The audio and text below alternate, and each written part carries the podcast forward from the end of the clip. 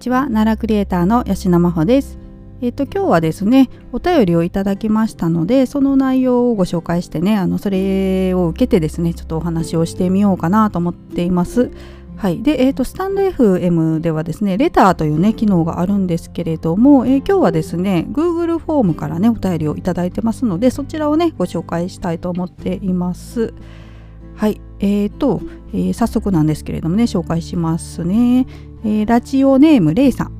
えー、お便りの内容を読ませていただきます、えー、久しぶりにお便りさせていただきます。配信の再開大変嬉しいです。真帆さんのほんわかしたおしゃべりに毎回癒されております。ありがとうございます。シャープ113回の心のマッサージを拝見させていただいて激しく同感させていただきました。自分の奈良好きのかっこ他県民ですが笑いかっこ閉じるの疑問の回答を聞いているような気がしました。空が広い時間がゆっくり流れている古代へのタイムスリップできるような感覚と全くその通りだと思いました。なら知ってほしいけど観光化が進んでしまうのはやっぱり嫌かなも同じですね。私も仏像も大好きでかっこ三浦淳さんの影響もありますが笑いかっこ閉じる見物もしますが奈良は京都と違いかっこ京都の人ごめんなさい。かっこ閉じる贅沢な時間過ごせますね。でもなぜ奈良に行くとリラックスやリフレッシュできる感覚が起こるのかはやっぱり自分でも説明しがたいですね。最近はこう思うようにしています。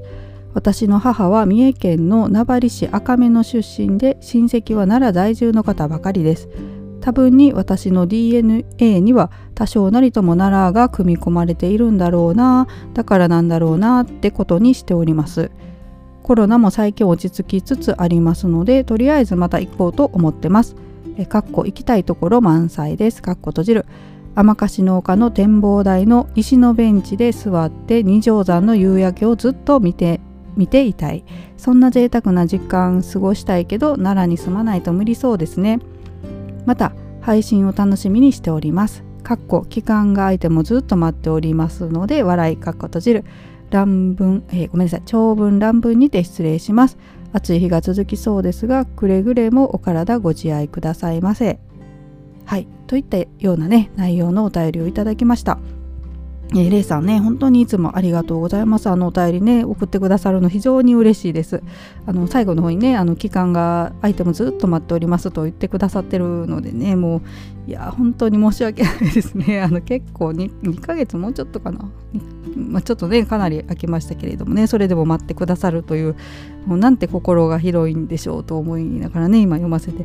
いただきましたけれどもね、本当に感謝しなきゃいけないなと思います。はい、で、えー、と内容ねちょっとまたおさらいしつつお話しさせていただきたいんですけど、まあ、冒頭ね私のほんわかしたしゃべりに毎回癒されておりますとね、えー、コメントくださっててねいやもうね本当にそんな風に言っていただけて私ね、うん、自分の声あんまり前も言ったと思うんですけどね好きじゃないんですよ。なんかこれあの最初の頃頃ねラジオ配信始めてそれもちょっとおしゃべりの練習になればなと思ってねお話しするの苦手という自覚はもうものすごくありますので、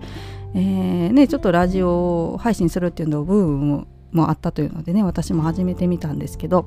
初回の配信自分で聞いてねうーんっていう感じですね。やっぱあの音声配信ね始める方ってあの声がねやっぱ可愛らしい人多いんですよね。なのでちょっとね私あんまり声も低いしね。うんなんかそんなに明るい感じのねあの楽しい感じの配信もできないし、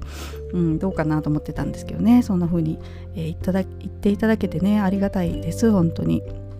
はい、でえっ、ー、とシャープ113回のね配信にあの同感してくださったということなんですけれどもえっとねこれスタンド FM だと番号ナンバリングちょっとずれてましてね、えー、と147回ですね。あの奈良は心のマッサージ師っていうねすごい変なタイトルつけた回があるんですけどね。はいその内容に対してあの同感していただいたということでまあ、この中でね私がまあ奈良はどうして好きなのかなっていうのを改めて考えようというね原点回帰の、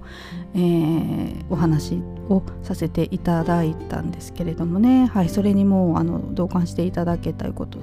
たということでね、うんまあ、まだまだねあの、まあ、こと言語に、うん、できてないんですけどね。言語表現うまくできてないんですけれども。いやなんかねなんなんかいいんですよね。これをど、まあ、うんこれ以上でもいかでもないっていう感じもするんですよね。なんかしっくりくるんですよね。奈良に行くとね。であの途中ねあのレイさんもおっしゃってましたけどあのご親戚の方は奈良が多いっていうことであの、ね、DNA に組み込まれてるんじゃないかというね奈良の要素がね、まあ、それでリラックスリフレッシュできるんじゃないかっていうお話だったんですけれども。まあねそれは確かにあるかなと私も思っているんですよ。うん、なんかね遺伝子に組み込まれた何かね。なんか要素があるのかなっていうね、うん、ちょっと話これ変わりますけどね。やっぱ人でもあるじゃないですか。この人ねあの別に嫌なところ、うん、ダメなとこあるわけじゃないんだけどなんか合わないなとかね。この人どこが好きかわからないけどなんかいいよなっていうね。このうんなんか理屈じゃない部分。ってありますよね。はい、なんかそういうのかなそういうのもあるかもしれないですよね。そこにあのプラスねあの奈良の良さっていうのがいろいろありますのであのプラスアルファされてよりこう魅力的に感じるっていうのはあるのかなって、はい、私も思っています。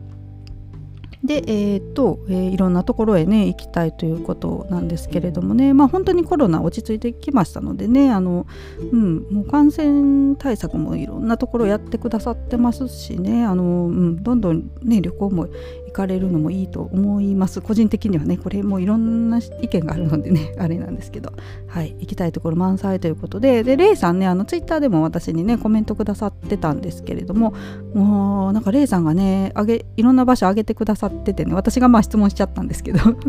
ねありがとうございます。それにあの答えてくださっててね。もうレイさんが挙げてくださったことところ全部いいなと思って。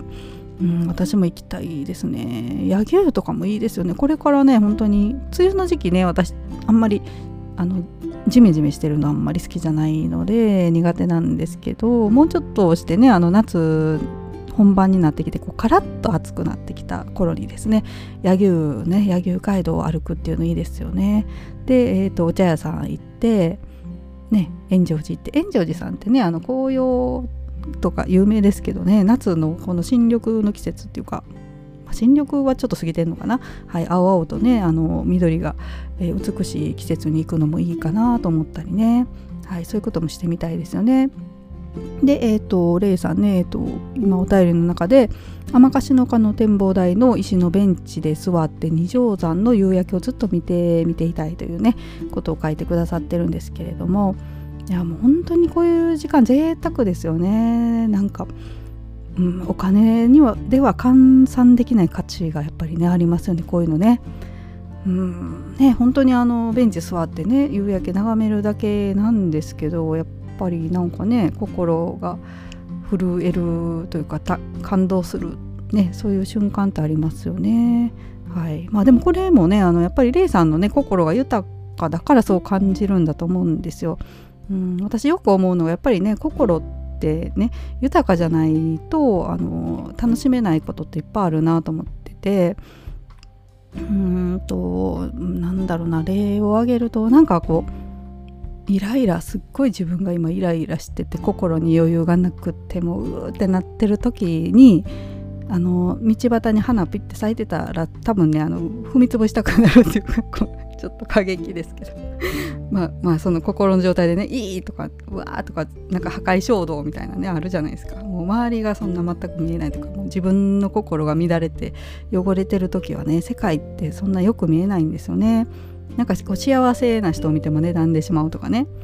なんかそういうのねあるじゃないですか皆さんあのね経験されたことは人間だったらあると思うんですけどね はい自分の心次第でそうなるんですけどやっぱりなんかね自分の心が満たされてたりとかね、まあ、豊かなね、感情を持ってたりしたら本当にさっきのね道端の花でもすごく綺麗に見えたりするじゃないですか。そえーと、夜とかね外歩いてて星が月が綺麗だなとか思ったりね、うんまあ、そういうのってねやっぱり自分の心をまず豊かにしないとなかなか、えー、感じることができないんでね、